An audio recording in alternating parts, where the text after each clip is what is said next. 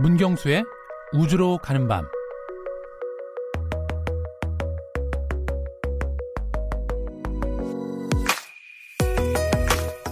천문학이 태동한 이래 별을 관찰하는 사람들은 화성의 매력에 빠졌습니다.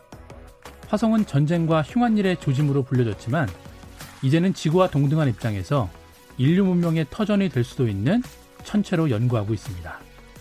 천문학자 요하네스 케플러는 이런 말을 했습니다. 화성만으로도 우리는 영원히 감춰진 채로 남아 있었을 천문학의 비밀을 꿰뚫어 볼 수 있다. 20세기에 들어서부터 화성에 대한 지구인의 관점이 급격히 바뀌었습니다. 우주 기술이 등장하고 화성 표면에 우주선을 보낼 수 있기 때문입니다. 지난 50년의 화성 탐사 역사가 화성에 대한 관심을 대변해 줍니다.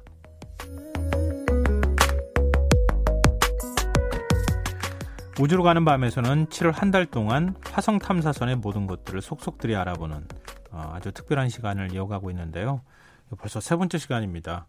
오늘은 왜 화성인가? 라는 주제로 이야기를 나눠보도록 하겠습니다. 오늘도 문경수 과학탐험가 나오셨습니다. 안녕하세요. 네, 안녕하세요. 네.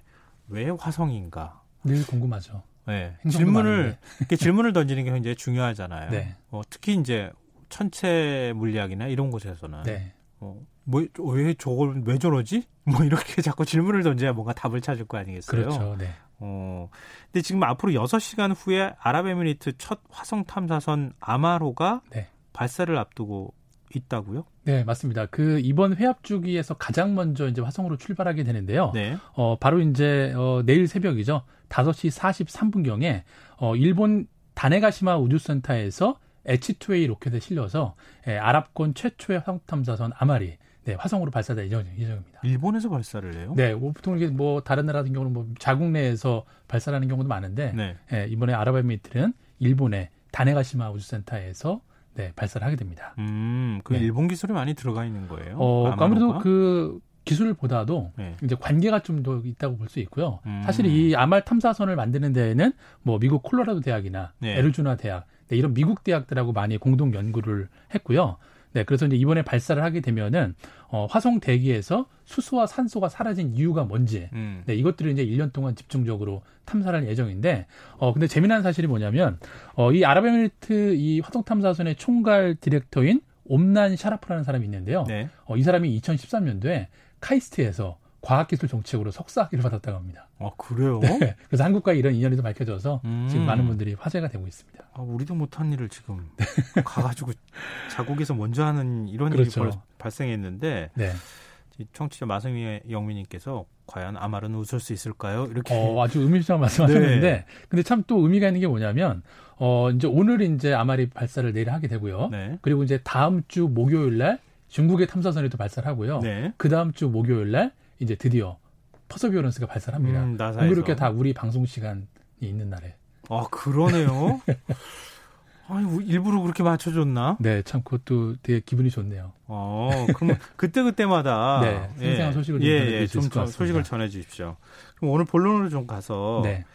어, 왜 화성인가? 네. 인간들은 왜 화성에 주목하는가? 네. 예, 여기에 대한 답을 좀 해주시죠. 네, 일단 그 몇 가지 중요한 이유가 있는데 그 가장 큰 거는 화성이 지구랑 똑같은 암석형 행성이기 때문입니다. 음. 네, 암석으로 이루어졌으니까 지표에 착륙을 해서 지표면 조사가 가능하다라는 거죠. 원래 행성은 다 암석 있는 거 아니야? 어, 암석... 지구 같은 거 아니야? 이렇게 생각하실 것 같은데 그 그렇죠. 그좀 설명 네, 우리 태양계에서 이 지구처럼 암석형 행성은 수성, 금성, 지구 네. 그리고 화성밖에 없습니다. 음, 네, 네 나머지는 없다. 나머지는 액체형 행성이라고 기체형 행성이라고 보시면 되고요. 네. 그리고 또 너무 멀기 때문에 예, 갈 수가 없는 거죠. 음. 네.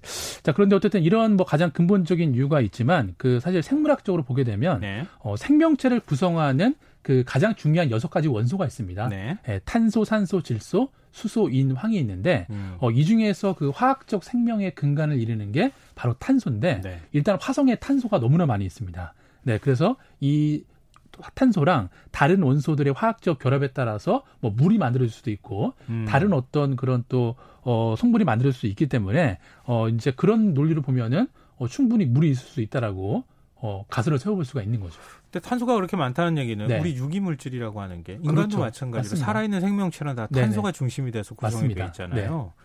그러면 한때 화성도 그렇게 생명체가 많이 살았었던 거 아니야? 이렇게 생각해 볼 수도 있는 거 그렇죠. 그런 가설들은 뭐 이미 많이들 나오고 있고요. 또 네. 증거지까지 발견되고 있기 때문에 어 그런 이제 중요한 이유라고 보시면 되고 그리고 이제 한 가지 더 설명을 드리면 우리 태양계에서 생명체가 그 살 수 있는 가능한 영역을 골드락스 영역이라고 부르는데 음. 이 화성도 지금은 조금 더 골드락스 영역에서 멀어져 있지만 어 한때는 이 골드락스 영역 안에 있었기 때문에 아그 궤도가 지금 달라진 그 거예요. 달라진 거죠. 어. 네, 그래서 이 영역이 만약에 존재를 하게 되면 어 특정 계절 동안 뭐 기온이나 기압 이 밀도가 되게 적당하게 유지가 되기 때문에 네. 액체 상태의 물이 존재할 수 있는 가능성이 더 높아지는 거죠. 음, 또 우리가 화성에 대해서 관심을 갖는 거는 지구랑 네. 여러모로 닮은 점이 많기 때문 아니에요? 어, 맞습니다. 가장 뭐 중요한 점인데요. 일단 뭐 크기로 보면은 뭐 화성은 지구의 4분의 1 정도 크기밖에 안 되는데 네. 일단 다르면서 비슷한 점이 많습니다.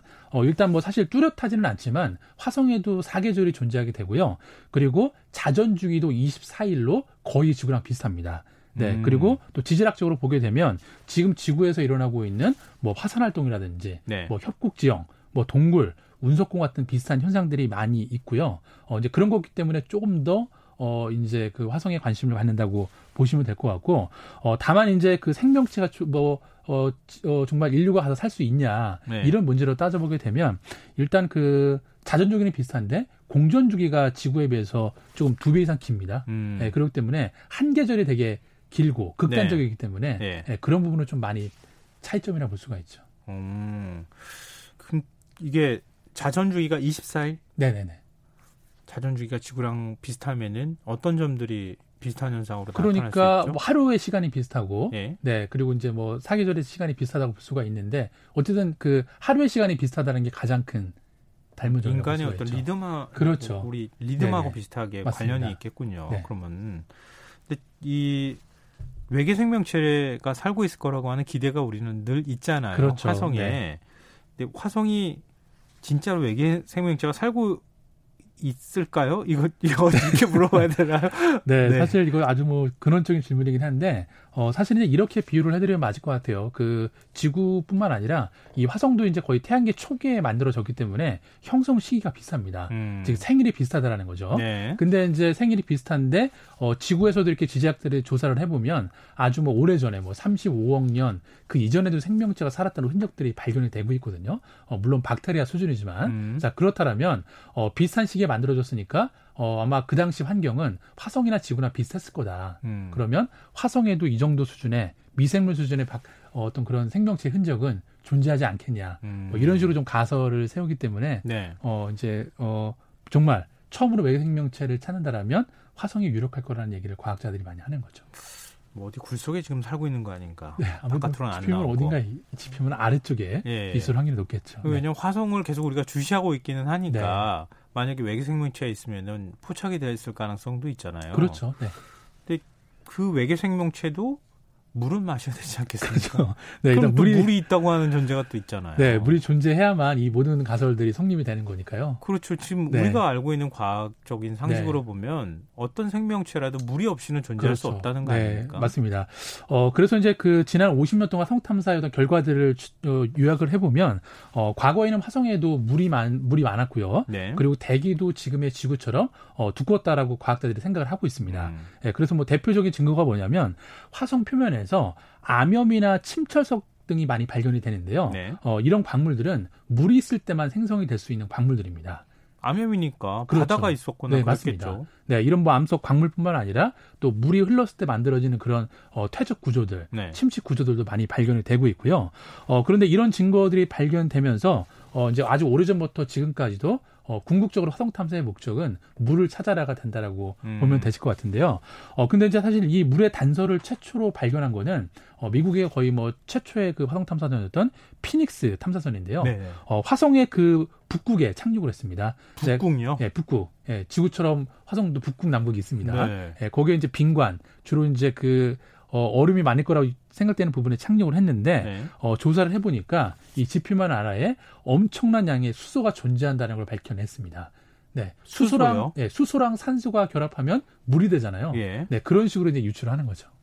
아 직접적인 물에 네, 물은 아닙니다. 네. 아 흔적 정도는 어, 우리가 찾아냈고 네, 어째... 그리고 말씀하신 것처럼 물이 흐르면은 자연스럽게 퇴적함이 뭔가가 그렇죠. 퇴적되니까 네. 지층이 이렇게 한 겹 두 겹씩 이렇게 만들어져서 그렇죠. 퇴적층이 만들어지잖아요. 네네. 네. 그런 흔적이라든가. 어, 그렇죠. 그리고 땅 밑에 수서가 있으니까 네.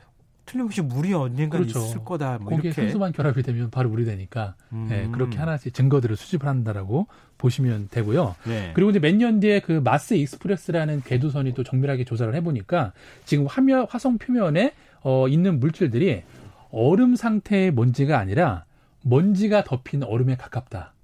네, 그건 무슨 얘기입니까? 네, 어찌 보면 그냥 우리가 이제 화성 표면에 많은 입자들이나 그런 물질들이 있는데 네. 어, 그 내면의 정말 속성은 뭐냐면 결국 얼음 덩어리가 더 많다라는 거죠.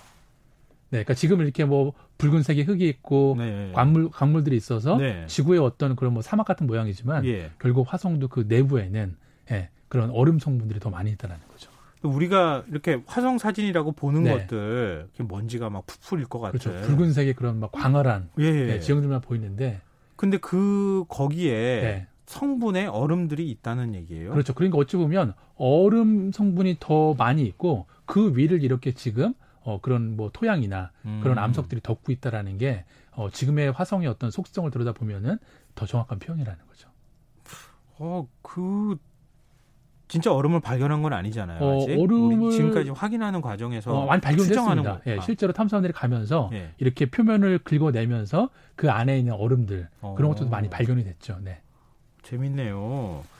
근데 지금 화성에 생명체가 살 수 있다는 증거로 이것 말고 또 있는 게 있습니까? 네, 사실 가장 2000년대 초반 이후에 이제 이슈가 됐던 게 뭐냐면 바로 그 화성 대기에서 메탄가스가 관측이 돼서 아주 이슈가 됐거든요. 음. 어, 사실 우리가 흔히 메탄가스라고 하면은 뭐 지구에 있는 그 뭐 소나 이런 동물들이 끼어내는 방귀 같은 것들이 네. 네, 지구 메탄가스의 거의 80% 이상을 그 구성하고 있는데 네. 화성 대기에 메탄가스가 존재한다라는 거는 이게 지질학적인 현상에 의해서 뭐 지각 틈에서 메탄가스가 올라오던 네. 아니면 지표면에서 어떤 생물학적인 어 현상에 의해서든 간에 음. 지속적으로 메탄가스를 공급하고 있는 요인이 있다라는 거죠. 네. 네. 그래서 사실 이때를 계기로 해서 화성 탐사가 잠깐 주춤했는데 어 화성 탐사가 이 메탄가스 발견으로 인해서 더 탄력을 받고 지금까지 왔다고 해도 과언이 아닐 겁니다. 화성에서는 지질 활동이 있어요? 어, 사실 지금 화산 활동이 멈췄다라고 얘기는 하고 있는데 네. 실제로 그런 그 지금 화성에 가 있는 큐리오서티가 어 이제 화성의 대기가 아니라 지표면에 있는 메탄가스를 또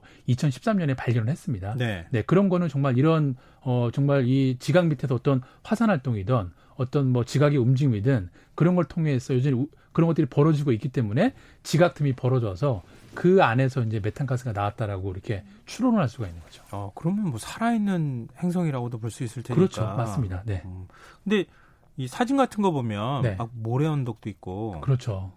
그러면은 바람이나 폭풍 같은 게 뭐 마션 그렇죠. 거기에도 맞습니다. 있잖아요. 네, 그런 게 있어요? 근데 일단 정말 화성 사진들 모래 보면 정말 아라비아 사막처럼 네. 너무 멋있는 지형들이 많은데요. 어, 결국 이제 이렇게 다채롭게 지형이 변할 수 있다라는 거는 아직도 이렇게 먼지나 토양을 실어 나르는 이런 폭풍이 존재하기 때문인데요. 어, 사실 화성에서도 이 먼지 폭풍은 어, 계절마다 반복적으로 일어나고 있습니다. 음. 예, 근데 이 주로 폭풍이 일어나는 시기가 있는데요. 주로 근일점일 때, 어, 이 먼지 폭풍이 발생해서 이 화성 전체를 휩쓸게 되는데요. 이 근일점이라는 거는 태양과 화성이 제일 가까워질 음. 때입니다. 그러니까 아무래도 태양열이 세니까 네네. 네. 아무래도 대기가 많이 음. 변하겠죠. 네. 네. 그래서 이제 그렇게 보시면 되고 어, 말씀하신 것처럼 그 영화 마션에서 첫 장면도 먼지 폭풍 때문에. 오, 예. 네, 근데 과학자들이 이 먼지 폭풍이 올 거를 미리 알고 있잖아요. 네. 네 바로 근일점에 가까워졌을 때 음. 이렇게 먼지 폭풍이 이러는데 사고를 당한 거죠. 영화상의 설정도. 음, 문경수 사문가는 네. 뭐 화성 갈 일은 제가 볼 때는 없을 것 네, 같고. 그뭐 이렇게 제가 너무 실망감 있게 얘기하는 건 좀 그렇긴 네. 하지만 뭐 저도 막상 마찬가지지만 네, 네. 외계 생명체를 만난다고 하면 무슨 얘기 해주고 싶으세요? 어 일단 어 눈을 좀 계속 바라볼 것 같아요. 예, 어떤은 서로 상대를 상대의 어떤 뭐 성격을 모르니까 눈 예. 없으면 어떡해요? 아 눈이 없어도 좀 그 대상을 좀 응시하고 싶고요. 예, 그 나라 그 너희들 세상에도 정치권이 있고 어, 이런 뭐 논쟁들이 존재하는지 음. 그런 것들을 물어보고 싶습니다. 아, 요즘 정치권에 여러 가지 복잡한 생각들이 있으신 것 같은데요. 네네네. 네. 어, 오늘 이제 왜 화성인가에 대한 네. 질문을 좀 던져보는 시간을 가져봤는데요. 네. 오늘은 어떤 곡을 소개해 주실 건가요? 네, 오늘은 그 넬이 부른 Holding onto Gravity라는 노래인데요. 어, 그 가사 내용을 보면 어, 지구의 중력이 우리를 놓아주지 않고 살아가는 듯이 우리가 늘 제자릴 수밖에 없는 그런 어떤 아련한 마음을 표현한 곡입니다. 네, 한번 좀 들어보겠습니다. 어떤 느낌으로 이 곡을 선, 선곡하셨는지. 네, 이타카로 가는 길에 나설 때 기원하라. 그 길이 모험과 배움으로 가득한 여정이 되기를. 지금까지 우주로 가는 밤 문경수 과학탐험가와 함께했습니다. 고맙습니다. 네, 감사합니다. 네, 오늘 모바일 상품권 당첨자는 홈페이지 공지사항에서 확인하실 수 있습니다. 끝곡으로 넬의 Holding onto Gravity 들으시고요. 전 내일 다시 찾아뵙겠습니다. 지금까지 시사평론가 김성환이었습니다. 고맙습니다.